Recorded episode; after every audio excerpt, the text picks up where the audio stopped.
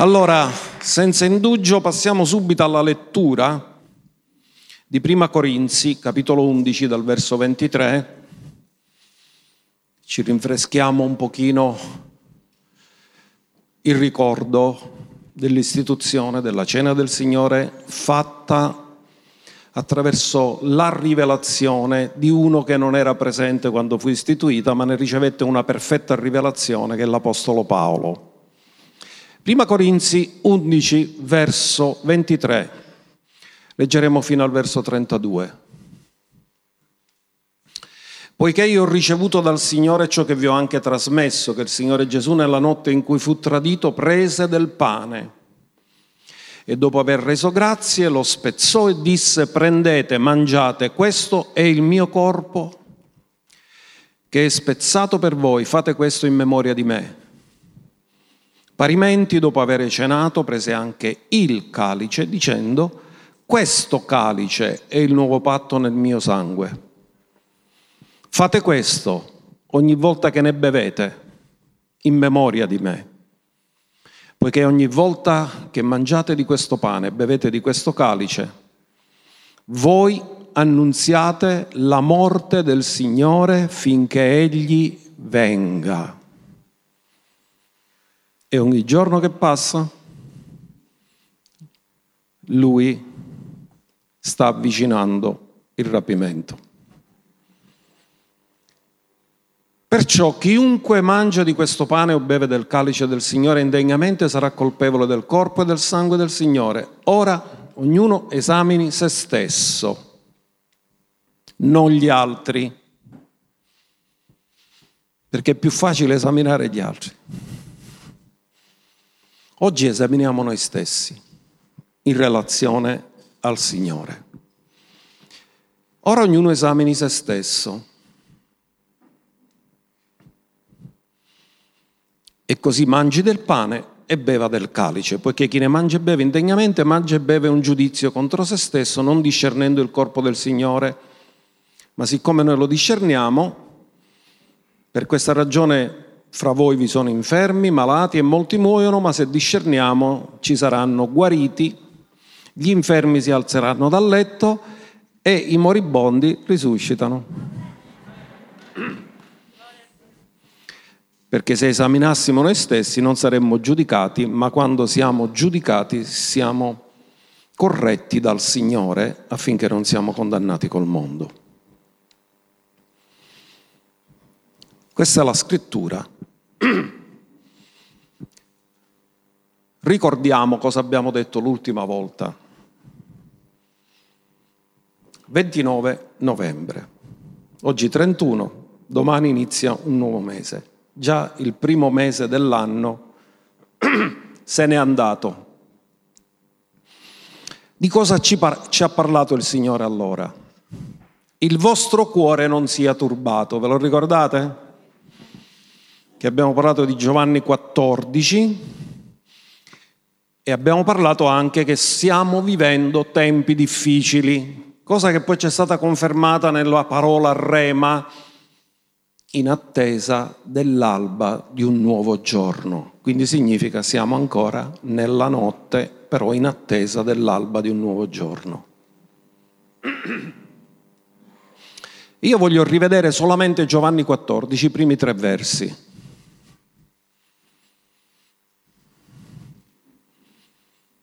Il vostro cuore non sia turbato. Perché? Perché conosciamo la fine. Perché uno che non conosce la fine è turbato. Credete in Dio e credete anche in me. Nella casa del Padre mio ci sono molte dimore. Se no ve lo avrei detto, io vado a prepararvi un posto. E quando sarò andato e vi avrò preparato il posto, ritornerò, personalmente lui ritorna, e vi accoglierò presso di me affinché dove sono io siate anche voi. Il più grande desiderio del nostro Signore Gesù non è solo averci salvato, ma volere stare con noi per tutta l'eternità affinché dove sono io siate anche voi. Questo è il desiderio dello sposo nei confronti della sposa. Andiamo al tema di oggi, la presenza. E oggi vogliamo salire di livello nella presenza. E spiegheremo questo. Vi voglio ricordare, 6 dicembre abbiamo predicato sul mantello di Giuseppe, ve lo ricordate? Il manto dell'integrità. E una delle cose che abbiamo detto è che c'è differenza tra potenza e presenza. E abbiamo detto che la potenza è ciò che Dio fa, ma la presenza è ciò che Dio è. E Dio si rivelò al profeta Elia, e proiettiamo prima Re 19 dal verso 11, un uomo che poi leggeremo pure il verso che era abituato alla presenza perché lui diceva alla cui presenza io sto, e Dio si rivela in una maniera nuova, ognuno dica la rivelazione è progressiva.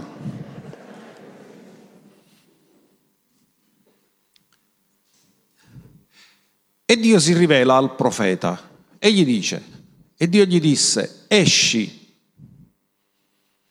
e fermati sul monte davanti all'Eterno. Esci e per alcuni oggi è un giorno di uscire da una condizione. Elia doveva uscire da una condizione e tu esci da ogni condizione negativa attraverso rivelazione. E Dio oggi si rivela. Fermati sul monte davanti all'Eterno. Quindi c'era la presenza davanti all'Eterno. Ed ecco passava l'Eterno, quindi parliamo chiaramente che c'è la presenza. Un vento forte e impetuoso squarciava i monti e spezzava le rocce davanti all'Eterno, ma l'Eterno non era nel vento. Cioè notate cosa dice? Davanti all'Eterno succedevano cose, ma non era l'espressione di chi Lui è, questa è un'espressione di quello che Lui fa.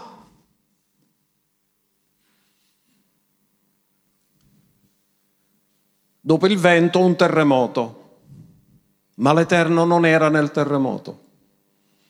Dopo il terremoto un fuoco, ma l'Eterno non era nel fuoco. Dopo il fuoco una voce. Ognuno dica una voce. Com'era questa voce? Come un dolce sussurro Fermati un attimo, per ascoltare un sussurro devi fare silenzio. Dio non parla nel chiasso, Dio parla nel silenzio. Una voce come un dolce sussurro. Come udì questo, Elia si coperse la faccia col mantello, uscì e si fermò all'ingresso della caverna. Cosa gli aveva detto la prima cosa che gli aveva detto Dio? Esci. La potenza non l'ha fatto uscire, ma la voce l'ha fatto uscire.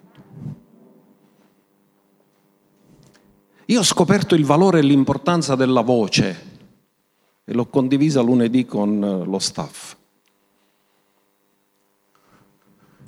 Perché tu sai che Dio è onnipotente, può fare ogni cosa. Però quando c'è stato questo attacco forte anche sullo staff apostolico, sulla leadership della Chiesa, in quel momento hai bisogno di udire la voce, perché è l'unica che ti può tranquillizzare. In quel momento quello che ha valore più di qualsiasi altra cosa è la voce. Neanche la potenza ti potrebbe cambiare, calmare, ma hai bisogno di ascoltare la voce. E per la sua grazia ho ascoltato la voce, perché gli eventi che stavano avvenendo stavano, erano come mazzate che ti arrivavano, ma poi arriva la voce che ti rassicura e che mi ha anche rimproverato. Mi ha detto, più di quanto ami tu i miei figli, li amo io. Quindi non mi supplicare come se io non volessi farlo. Io lo voglio fare. Stai tranquillo.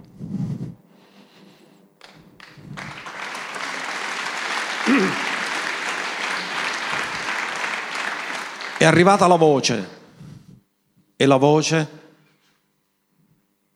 ti fa uscire fuori da certe situazioni. E quanto ho apprezzato quella voce. Avrei dato qualsiasi cosa pur di sentire quella voce. Ed Elia fa questa esperienza. È la voce che gli parla. Che fai qui Elia? La voce ti riporta nel proposito. Gli eventi della vita ti vogliono fare rifugiare in una grotta, in una caverna, dove cerchi rifugio, dove cerchi di nasconderti di fronte alle tempeste che arrivano nella tua vita, ma poi arriva la voce e ti riporta nel proposito. Ti incoraggia. Ti dice che il proposito è conservato per te, tu sei nato per un proposito e che sei qui sulla terra per adempiere il suo proposito divino.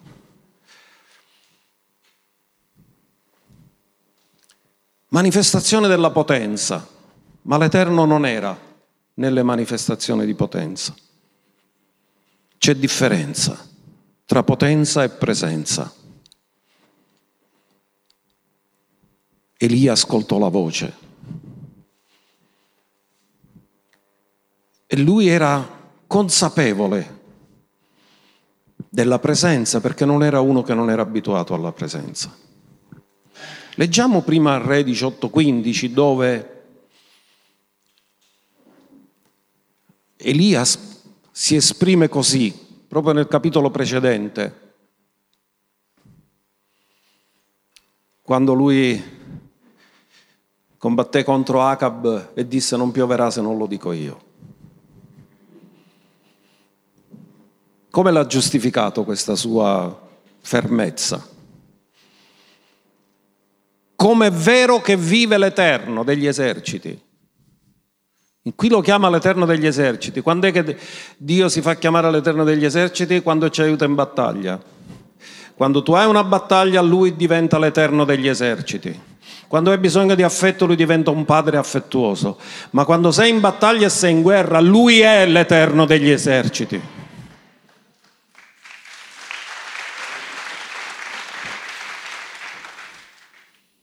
Alla cui presenza io sto.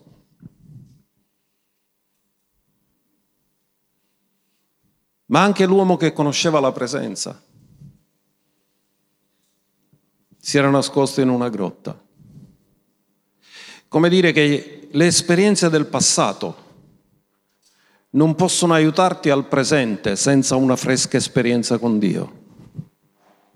Non basta quello che hai vissuto nel passato, è passato. Hai bisogno della fresca esperienza presente del Signore. Quindi per concludere questa piccola cosa che era un riepilogo, la potenza è ciò che Dio fa, ma la presenza è ciò che Dio è. A volte abbiamo bisogno che Lui faccia qualcosa, ma soprattutto abbiamo bisogno di entrare in una relazione di intimità con Lui, conoscendolo. Ed è per questo che oggi tratteremo dei tre livelli della presenza di Dio nei figli di Dio. Perché sto facendo questa sottolineatura? Perché Dio è onnipresente ed è onnipresente è una caratteristica della deità. Dio è presente in ogni luogo, ma non manifesta in ogni luogo la sua presenza. Davide lo dipinse in questo modo l'onnipresenza di Dio. Lo troviamo nel Salmo 139, verso 7. Davide disse, dove mi potrei nascondere che tu non mi vedi? Non c'è nessuna possibilità. Eppure torneremo poi su Adamo che invece si nasconde. Se uno si nasconde è perché non sa che lui è onnipresente, quindi Adamo quando è caduto ha perso la consapevolezza di chi è Dio.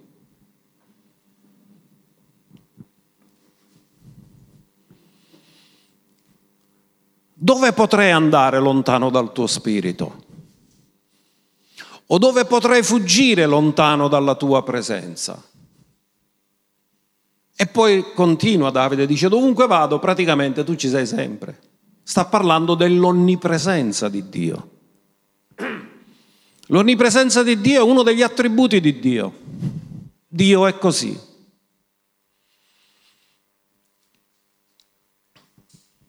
Ma la caduta di Adamo, quale presenza gli ha fatto perdere? Quale presenza è stata rimossa? Andiamola a vedere in Genesi 3, verso 8. Poi udirono la voce dell'Eterno Dio che passeggiava nel giardino sulla brezza del giorno. Fermati un attimo, udirono con le orecchie spirituali o udirono con le orecchie fisiche? fisiche. Quindi questa era una presenza manifestata perché la percepivano con i sensi naturali. Voi sapete che la parola voce qui non è voce, è suono. Quindi l'Eterno camminava, non ha parlato, stava passeggiando, ma quando Dio si muove e passeggia, emette armonia, perché suono è armonia. E quando Adamo, che era caduto nella disarmonia con Dio, ribellandosi, viene a contatto con il suono dell'Eterno che passeggia con l'armonia di Dio, si trova in imbarazzo e l'uomo e sua moglie si nascosero dalla faccia dell'Eterno di Dio fra gli alberi del giardino.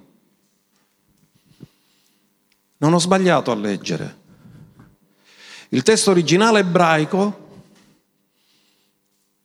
la parola presenza è panim e panim significa faccia.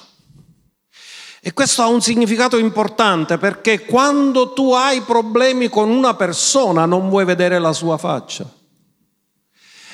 Quando ti li metti a confrontarsi faccia a faccia due persone, dice ti voglio parlare faccia a faccia, se una persona si trova in imbarazzo è perché ha sbagliato qualcosa, non vuole avere il confronto. Ricordatevi sempre, i demoni non vogliono essere mai confrontati perché sanno di avere torto sempre.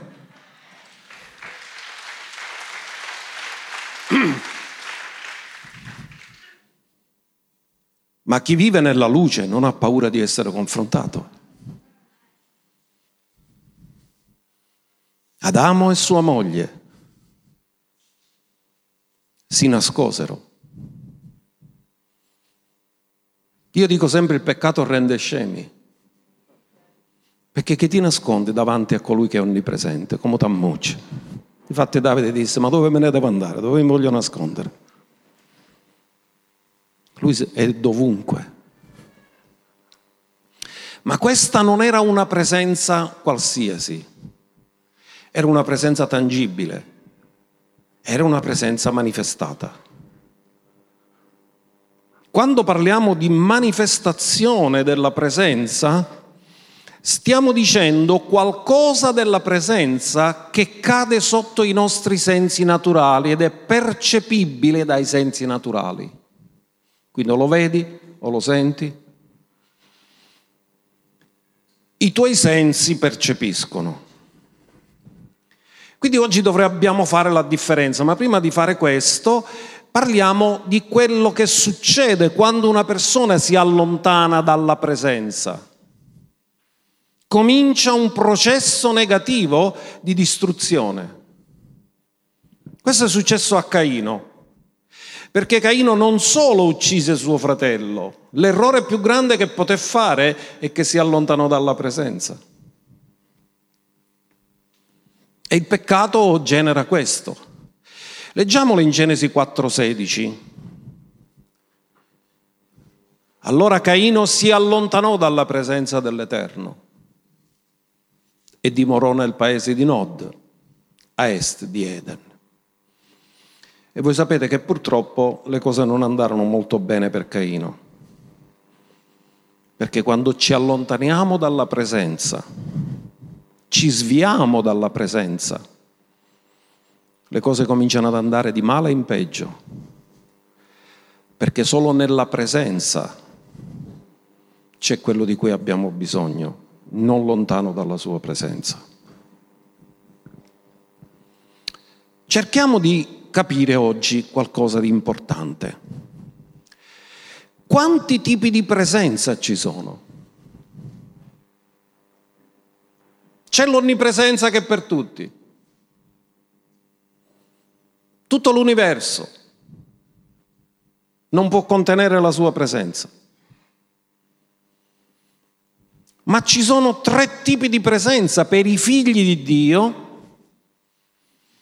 e il primo tipo di presenza noi lo riceviamo quando nasciamo di nuovo. Quando siamo nati di nuovo abbiamo avuto una percezione della sua presenza che non avevamo mai avuto. Questa presenza si chiama presenza permanente e avvolge tutta la nuova creazione. Quando diventiamo nuova creazione o siamo divenuti nuova creazione, abbiamo accesso a questa presenza a cui non hanno accesso le persone del mondo. C'è un secondo tipo di presenza che si chiama presenza manifestata o rivelata e che la presenza tangibile che possono avere attivata tutti i figli di Dio, ma avviene attraverso la fede, attraverso la preghiera, il digiuno, lo studio della parola, la lettura della parola o esercitandosi nella presenza di Dio, a sapere stare nella presenza. Questo è il secondo livello.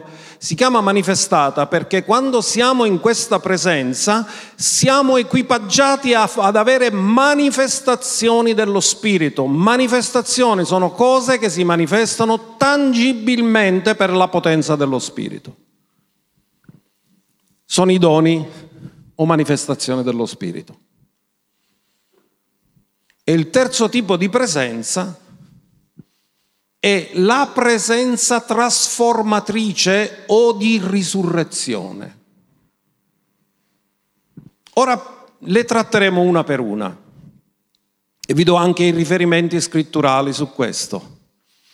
Prendiamo subito sulla presenza spirituale, che è una presenza, la prima è una presenza spirituale permanente e costante, che non può essere tolta e Matteo 28, 20 nel grande mandato Gesù ci fa una promessa. Di quale presenza sta parlando quando ha detto io sono con voi tutti i giorni fino alla fine dell'età presente? Sta parlando ai credenti, sta parlando ai discepoli, sta parlando ai nati di nuovo e sta parlando di questa presenza permanente e costante che solo chi è nato di nuovo può percepire perché quando nasci di nuovo ti vengono ridati di nuovo i sensi spirituali. Questa presenza è percepibile solo con i sensi spirituali. Insegnando loro di osservare tutte le cose che vi ho comandato. Ed ecco, io sono con voi. Cos'è questo? La presenza. Io sono con voi tutti i giorni quindi è costante, non dipende da come ti senti tu. Questa presenza avvolge tutta la nuova creazione sempre. È stabile, e costante fino alla fine dell'età presente, dove entreremo in un'altra presenza, in un altro livello di presenza. Cerchiamo di spiegarlo con altre scritture. Tu hai accesso a questa presenza perché sei in Lui. È impossibile essere stati messi in Lui e non avere questa presenza. Che se sei in Lui, sei in Lui. E se sei in Lui, hai la presenza. Efesi 1, 13, 14. In Lui anche voi, ditelo, in Lui anche io. Ditelo di nuovo. In Lui anche voi. Dopo aver udito la parola della verità, l'Evangelo della vostra salvezza. Quindi Paolo cosa sta dicendo? Voi siete stati posti in Lui dopo aver udito la, la parola della verità, l'Evangelo della vostra salvezza e avere creduto. Quindi ora siete in Lui, siete stati sigillati con lo spirito della promessa, il quale è la garanzia della nostra eredità, eccetera, eccetera. Quello che vogliamo sottolineare a questo tipo di presenza, accedi perché sei stato posto in Lui.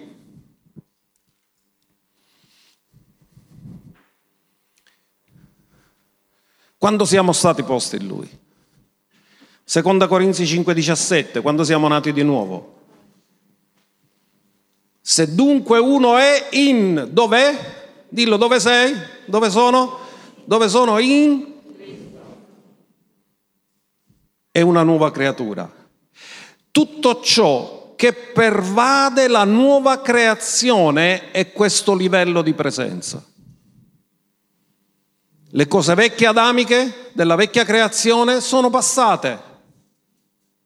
Dio ha abbandonato la vecchia creazione, non coincide più con le sue intenzioni originali e ha fatto una nuova creazione. Se gli piaceva la vecchia, non avrebbe fatto la nuova ma ha abbandonato la vecchia per creare una nuova creazione. Tutte le cose vecchie sono passate e tutte le cose sono diventate nuove. E in questa nuova creazione c'è la presenza costante di cui Gesù disse sono con voi tutti i giorni. Per il fatto che nello Spirito sei una nuova creazione, anche se non stai vivendo nel modo migliore, questa presenza non ti viene mai tolta. Perché alcuni quando peccano dicono ma io sento pure la presenza di Dio e ti credo che senti la presenza di Dio perché quella è la presenza della nuova creazione, ma non è pre- un altro tipo di presenza che ora ci arriveremo.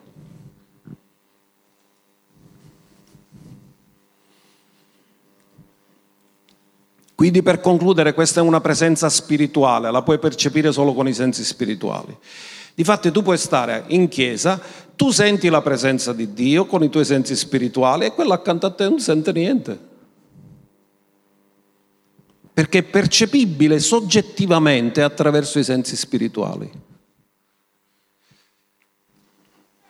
Quindi ricordiamo, questa è una presenza non tangibile, ma permanente, generale, che riguarda tutta la nuova creazione. Andiamo al secondo livello di presenza, la presenza manifestata. E vi do subito un verso molto importante. Giovanni 14, verso 21, che ci subito ci introduce in questo nuovo livello di presenza. Guardate cosa sta dicendo Gesù. Chi ha i miei comandamenti, naturalmente uno che ha i comandamenti è uno che conosce la scrittura, conosce la verità, conosce Dio, no? L'ateo non ha i suoi comandamenti. Chi ha i miei comandamenti e li osserva è uno che mi ama. Fermati un attimo, Dio non ama tutti? Sì. Ma di che cosa sta parlando? Non sta parlando dell'amore che Dio ha per noi, sta parlando dell'amore che noi abbiamo per Dio è la risposta nostra al suo amore. E chi mi ama sarà amato dal Padre mio e io lo amerò e mi, e mi manifesterò a lui.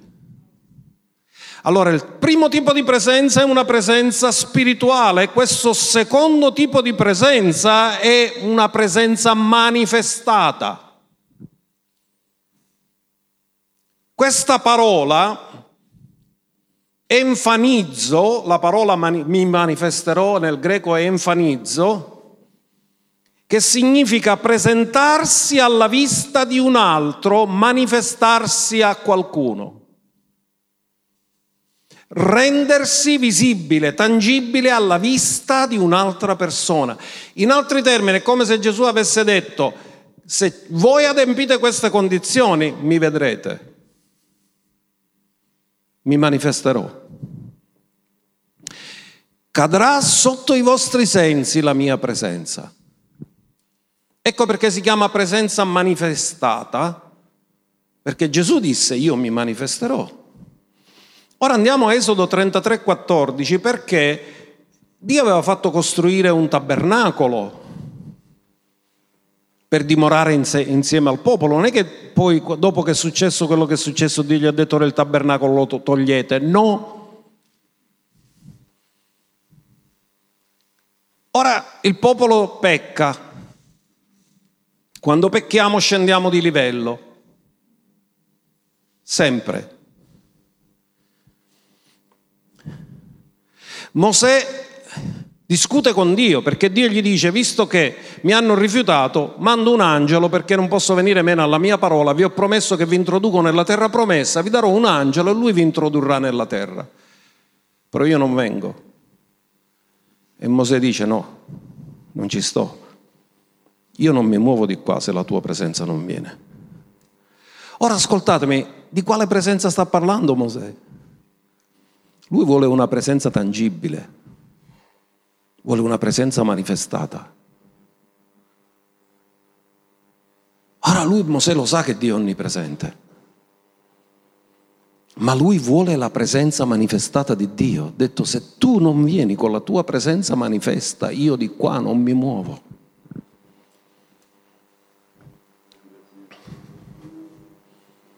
E Dio gli risponde,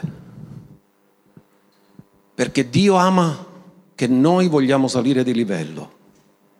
Un altro si sarebbe accontentato e gli avrebbe detto ok mi mandi l'angelo, va bene, ci pigliamo l'angelo e partiamo. No, Mosè ha detto no, va bene l'angelo, ma io voglio te.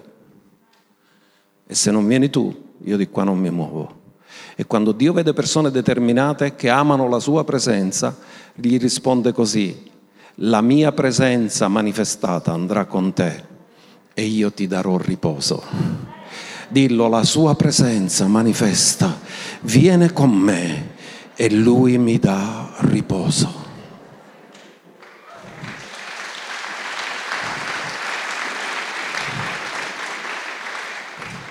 Io ho una versione siciliana di questo. La mia presenza verrà con te e prenderò cura di tutte le camurrie che avrai durante il viaggio.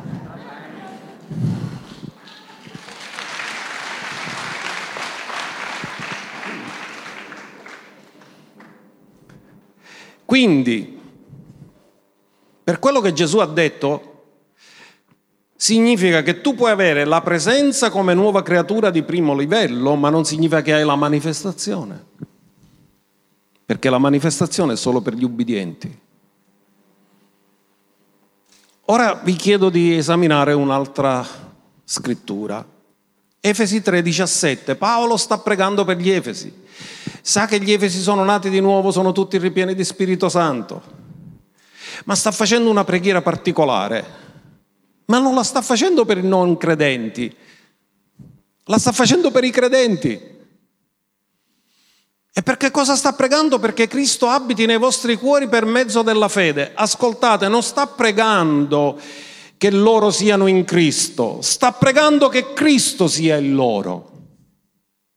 Sono due cose diverse. Quando siamo in Cristo siamo nuova creazione. Loro sono già nuova creazione. Lui non sta pregando che diventino nuova creazione perché già lo sono. Lui sta pregando che Cristo dimori in loro per mezzo della fede. E ora capiremo che significa dimorare, che è un livello ancora più alto del manifestarsi. Perché tu puoi avere la manifestazione e non avere la dimora, ma se hai la dimora hai le manifestazioni. Come avviene questo? Per mezzo della fede.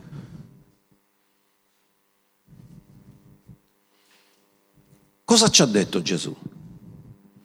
Riguardo il dimorare, grande capitolo 15 di Giovanni, verso 4. Dimorate in me, come faccio io a dimorare in Lui?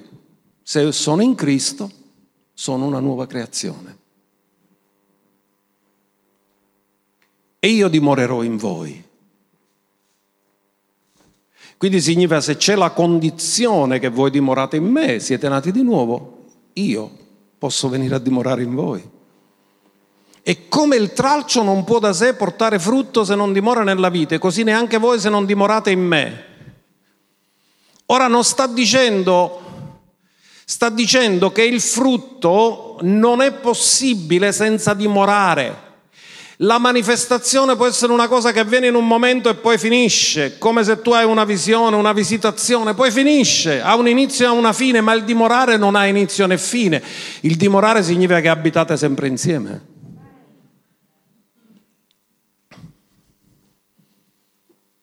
Il frutto non è invisibile, il frutto è visibile. Dice, disse Gesù, l'albero si conosce dal frutto. Eh, se fosse invisibile non lo potresti riconoscere. Ecco perché parliamo di presenza tangibile, di presenza manifestata, perché il frutto è una manifestazione. Tu non puoi portare frutto senza dimorare in Cristo, perché altrimenti produce lambrusche, non produci uva. Le lambrusche rappresentano ciò che l'uomo può fare nel naturale senza dimorare in Cristo, ma non puoi portare il frutto di Cristo senza dimorare in Cristo. Dio si aspettava uva e invece trovò lambrusche, significa si aspettava qualcosa che fosse prodotto della comunione con Lui e invece si è trovato cose che erano prodotto della loro abilità umana, ma non era quello che voleva. Perché molti hanno carismi, hanno capacità, hanno talenti, ma non sono frutto di quell'opera di Dio nella loro vita. Capacità naturali. Non è la presenza manifesta che l'ha fatto. Quindi non hanno la presenza manifestata se non dimorano. Quando siamo in questo livello, siamo pronti per avere le manifestazioni dello Spirito. Difatti Paolo continua in Efesi 5:18 e dice siate ripieni di Spirito, cioè mantenetela questa condizione. Ora la presenza come nuova creazione è costante, ma questo essere ripieni di Spirito non è costante, dipende da noi. Non vi inebriate di vino, nel quale vi è dissolutezza, ma siate ripieni di spirito. Questa è la condizione che permette la manifestazione dello spirito. La presenza manifestata. E la manifestazione dello spirito cade sotto i sensi. Se profetizzi, senti con le tue orecchie.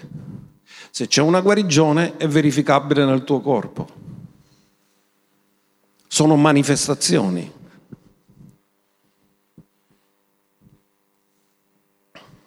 Andiamo al terzo livello, su questo spenderemo più tempo. Il terzo livello della presenza.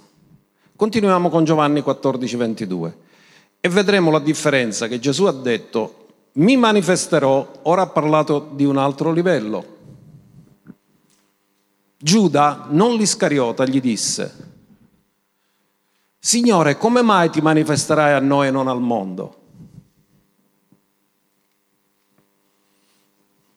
Gesù rispose e gli disse, se uno mi ama, osserverà la mia parola e il Padre mio l'amerà.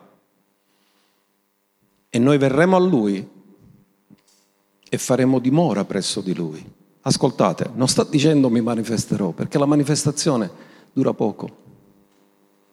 Hai un sogno, una visione, una visitazione, ha un inizio e ha una fine. Ma qui Gesù sta parlando di un livello molto più alto. Il Padre lo amerà. E noi, io e il Padre, verremo a Lui e faremo dimora presso di Lui. Chi non mi ama non osserva le mie parole e la parola che udite non è mia, ma del Padre che mi ha mandato. Dimorare presuppone frutto.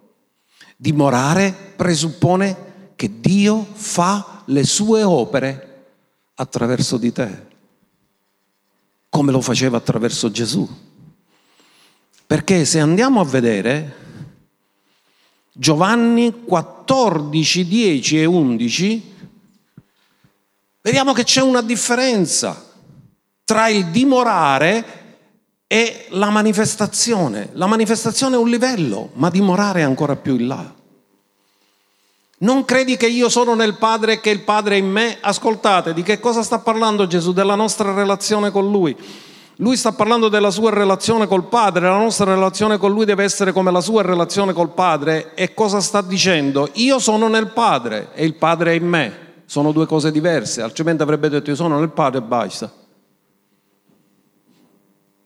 Le parole che vi dico non le dico da me stesso. Il Padre che dimora in me è colui che fa le opere. Quindi Dio dimorando in noi manifesta se stesso attraverso di noi.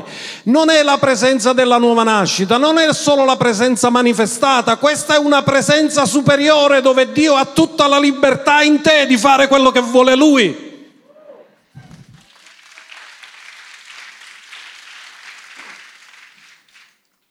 Il Padre fa le sue opere. Attraverso Gesù il Padre non trovava nessuna resistenza perché Gesù era totalmente arreso, totalmente ubbidiente.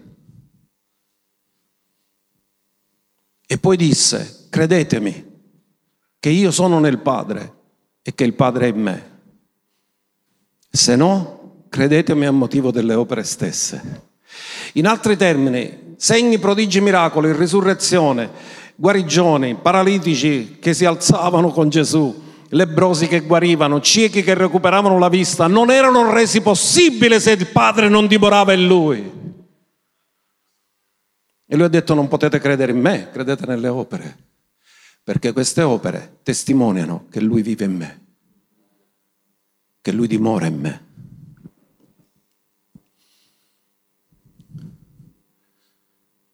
Quando raggiungiamo questo livello molto alto,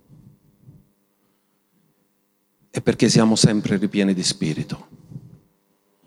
Gesù fu ripieno di spirito al battesimo e mai lasciò la pienezza dello spirito, perché lo spirito sempre riposava su di lui. Vi voglio fare vedere questa potenza. Io l'ho chiamato questa presenza, il terzo livello di presenza, l'ho chiamato presenza di risurrezione o di trasformazione. Perché quando questa presenza è manifestata, ha effetti di risurrezione e di trasformazione. Andiamo a vedere numeri 17. Che è successo? Che al solito c'erano quelli che non condividevano le scelte di Dio c'era stata quelli che si lamentavano, che mormoravano, che si ribellavano. E Dio dice, ora vi do delle prove tangibili tali che nessuno deve dubitare più delle mie scelte. E parla a Mosè. Tutti stanno dubitando di Aaron, ma perché sto Aaron a essere il sommo sacerdote? E Dio risolve con una manifestazione tangibile. Poi l'Eterno parlò a Mosè dicendo, parla ai figli di Israele e fatti dare da loro delle verghe. una per ogni casa dei loro padri, cioè dodici verghe da parte di tutti i loro principi, secondo le case dei loro padri. Scriverà il nome di ognuno sulla sua verga e scriverà il nome di Aaronne sulla verga di Levi. Aaronne era della tribù di Levi. Poiché ci sarà una verga per ogni capo delle case dei loro padri, una verga ogni tribù. La verga della tribù di Levi era rappresentata da Aronne ed era scolpito il suo nome nella verga, di modo che non ci potessero essere dubbi di chi erano le verghe. Ogni tribù aveva la verga e su quella di Levi Dio fece incidere il nome di Aronne. Che succede? Dio dice, la metterai nella tenda di convegno davanti alla testimonianza. L'arca. La dovevano mettere nel luogo santissimo, dove io mi incontro con voi. Vi ricordate dov'è che Dio si incontrava con Mosè e gli parlava? Davanti al propi, propiziatorio. E gli fa mettere tutte le dodici verghe là. Proprio nel posto dove io mi incontro con voi. E Dio parlava da lì. Dove c'è la parola che viene da Dio c'è sempre trasformazione.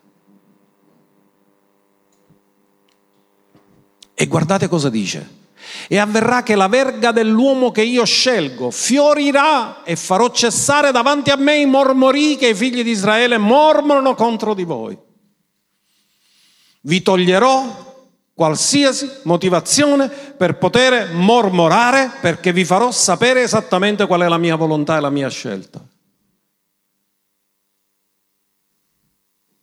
Così Mosè parlò ai figli di Israele, tutti i loro principi, gli diedero una verga ciascuno, secondo le case dei loro padri, cioè dodici verghe, la verga di Aaron era in mezzo alle loro verghe. Mosè quindi si mise, mise quelle verghe davanti all'Eterno. Dove le mise? Davanti alla presenza dell'Eterno nel luogo santissimo, nella tenda della testimonianza. Che succede? In una notte, in una notte, una verga morta, perché la verga è legno morto, non è vivo, risuscita e porta frutto. E la manifestazione della presenza di risurrezione, il più alto livello. E il giorno seguente, quanto passò? Una notte. Mosè entrò nella tenda della testimonianza ed ecco la verga di Aronne per la casa di Levi era fiorita. Aveva messo fiori fuori dai germogli, aveva fatto sbocciare dei fiori e aveva prodotto delle mandorle mature. Che significa questo? Accelerazione dove c'è questo tipo di presenza. Non vengono più rispettati i tempi naturali, viene fatta un'accelerazione perché la sua presenza che arriva a questo livello è potenza di risurrezione. Le cose morte rivivono, le cose sterili portano frutto.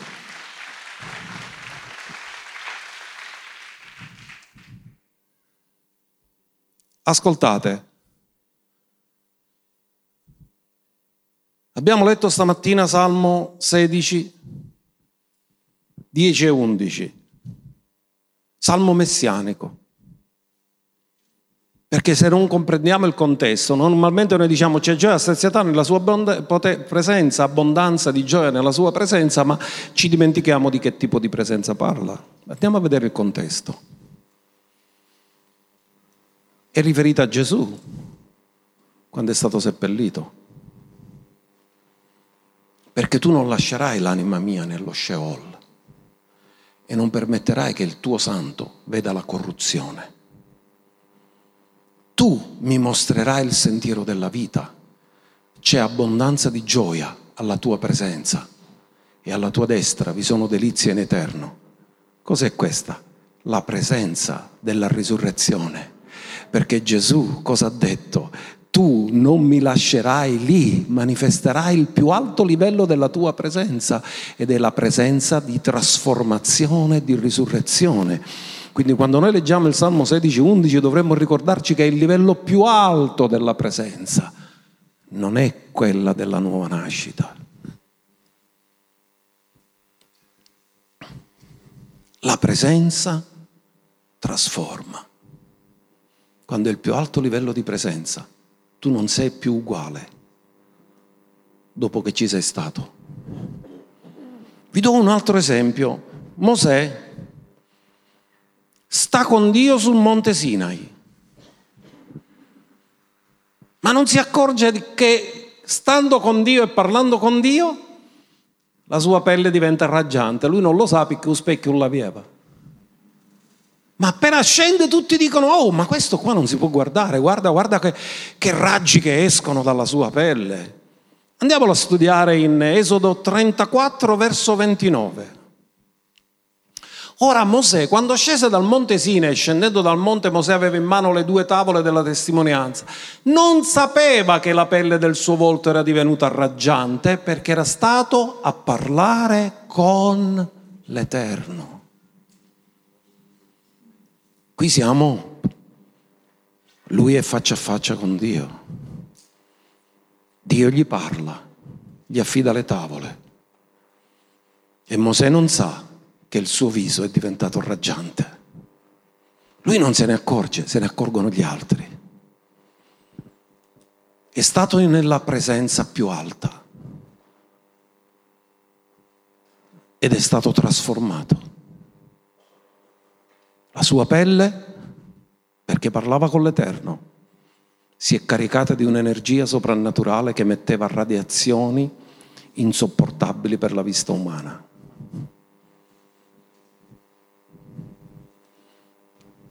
E guardate che succede. Verso 33. Come Mosè ebbe finito di parlare con loro, mise un velo sul suo volto perché tutti dicevano non ti possiamo guardarti, non possiamo resistere a questo splendore che viene dalla tua faccia. Per favore copriti, non ce la facciamo. E Mosè, che era stato trasformato di fronte a uomini naturali che non erano a quel livello, si è dovuto coprire. Però quando Mosè entrava davanti all'Eterno per parlare con lui, si toglieva il velo, perché alla sua presenza i veli cadono, la rivelazione viene. Finché usciva fuori, uscendo fuori diceva ai figli di Israele ciò che era stato comandato. E i figli di Israele, guardando la faccia di Mosè, vedevano che la pelle di Mosè era raggiante. Poi Mosè rimetteva il velo sul suo volto fino a quando entrava a parlare con l'Eterno. Era un livello che loro non potevano sopportare e ha dovuto adattarsi al loro livello. Ma quando entrava nella presenza di Dio si toglieva il velo. Nella presenza di Dio i veli cadono. Dillo oggi cadono veli nella presenza di Dio e Dio ti fa vedere le cose con i suoi occhi. Allora,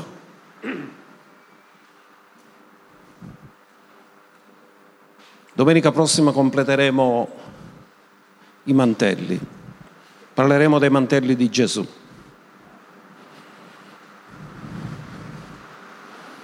E già sta cominciando a piovere fuori.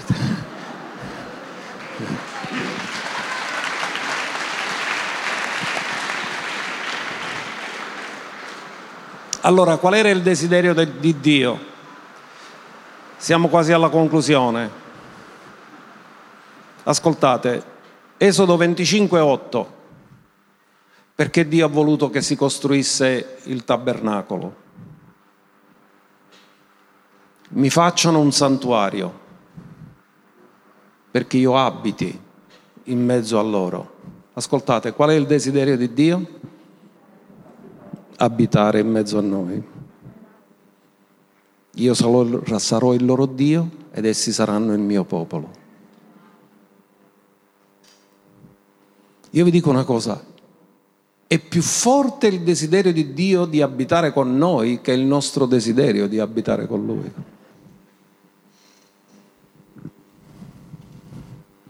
È una sua iniziativa.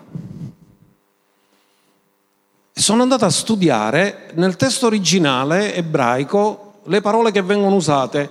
Mi facciano un migdash, santuario, perché io abiti shakan in mezzo a loro. Significa, abitare significa stabilirsi per rimanere, dimorare, abitare, risiedere, avere lì la residenza. L'Amplified lo mette così, imitali a costruire un santuario per me affinché io possa dimorare in mezzo a loro. E Mosè che aveva capito il cuore di Dio disse, se la tua presenza manifesta non viene, noi non ci muoviamo da qui. Mosè aveva colto il desiderio di Dio di dimorare col suo popolo e quando Dio era stanco di tutte le morazioni che facevano, di tutti i peccati che commettevano, e ha detto basta, vi mando un angelo. Mosè è come se gli avesse ricordato, ma non ci hai fatto costruire il tabernacolo perché volevi stare con noi? Ora se tu non vieni con noi, noi non ce ne andiamo da qui. E Dio apprezzò così tanto e gli disse la mia presenza andrà con te e io ti darò riposo. Ascoltate, per riepilogare, vi do un quadro semplice. Quanti ambienti aveva il tabernacolo? Tre ambienti fondamentali. Cortile, tutti potevano accedere al cortile. Cosa c'era nel cortile? L'altare dei sacrifici, tutti potevano accedere a offrire sacrifici. Luogo santo, non tutti potevano accedere. Allora il cortile rappresenta la presenza di Dio sulla nuova creazione, perché è attraverso il sacrificio che è venuta la nuova creazione. La presenza costante, dove tutti possono accedere come nuova creazione.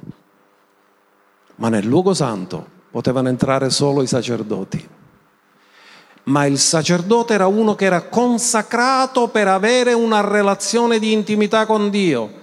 Non tutti potevano entrare, è un altro livello. Ma poi c'era un altro livello ancora, il luogo santissimo. Quindi se possiamo paragonare il cortile alla presenza costante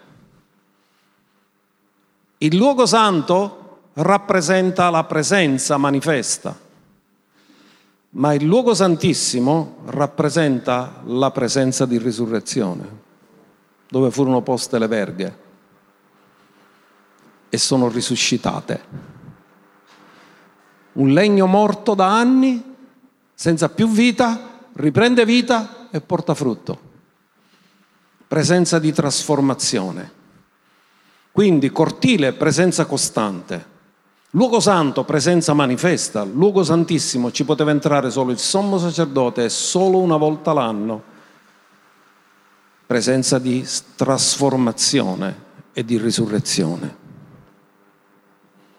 Ascoltate, non so se i fratelli riescono a, perché questo non l'ho messo negli appunti, a mettere Filippesi 3, 10, 11, non so se ce la fanno, può essere che mentre io continuo a parlare, loro ce la faranno a metterlo. Perché dopo questo messaggio ho capito il grido di Paolo, Paolo apostolo, Paolo con un manto apostolico, Paolo che è l'uomo che Dio ha usato per scrivere più di metà del Nuovo Testamento. Qual era il grido di Paolo in Filippesi 3:10? Che io possa conoscere Cristo e la potenza della sua risurrezione. In altri termini, lui aveva la presenza come figlio di Dio, lui aveva mantelli come apostolo di Dio, ma voleva arrivare in questo livello così alto che è la potenza della presenza della risurrezione.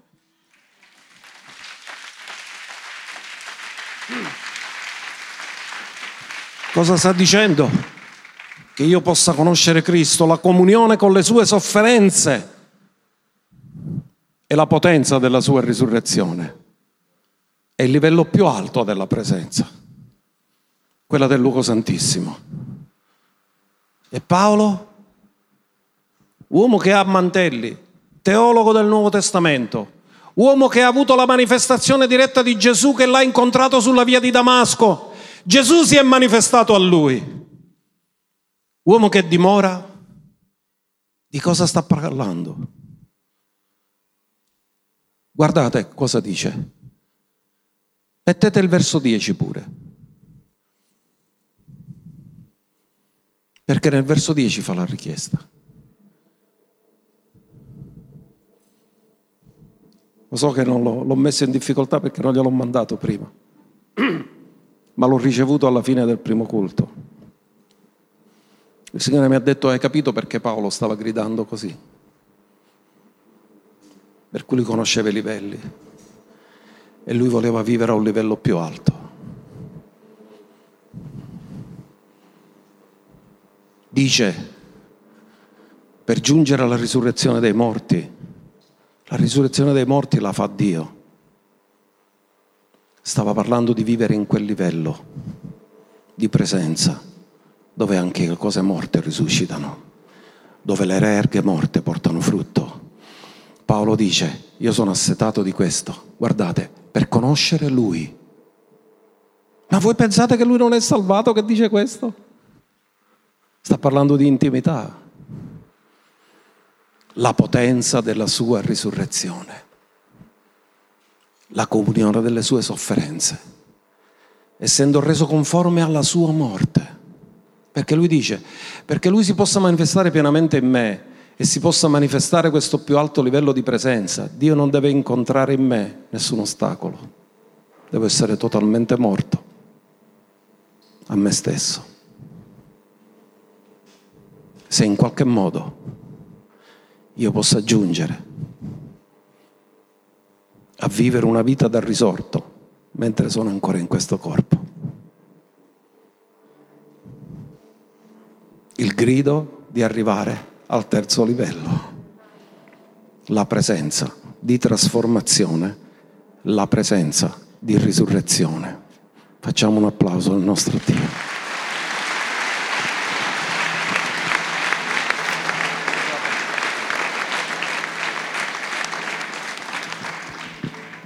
La domanda è perché Dio ci ha dato questa parola? Semplice, perché vuole che saliamo di livello nella sua presenza.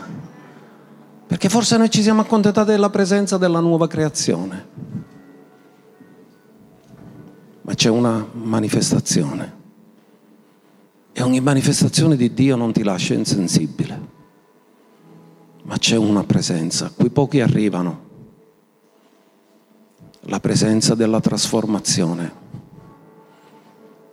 La presenza che fa vedere Dio attraverso di te, perché quando Mosè i raggi venivano fuori dalla sua faccia, tutti dovevano dire, Dio è luce. È stato alla presenza della luce e la luce lo ha fatto diventare raggiante. Gesù un giorno si trovò in un monte di trasfigurazione e non solo il suo corpo, anche le vesti divennero candide come la neve, raggianti. Il livello era alto.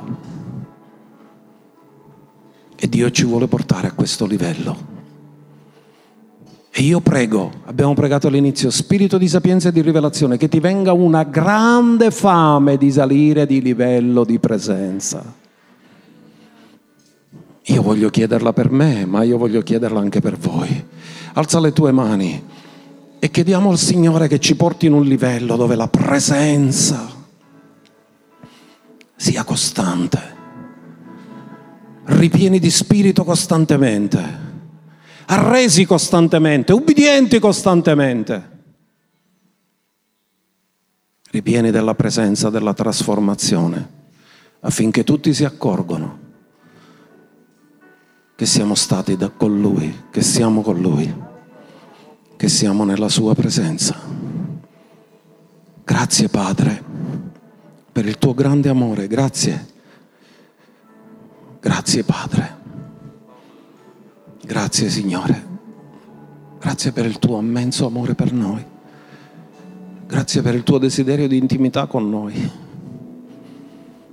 Ti onoriamo con tutto il nostro cuore. diciamo? Morire a noi stessi per non porre più nessun ostacolo a te, affinché tu in noi possa fare le tue opere senza trovare ostacoli, senza trovare pregiudizi, senza trovare resistenze, così che Cristo sia manifestato in noi, nella sua pienezza e nella sua gloria. Amen.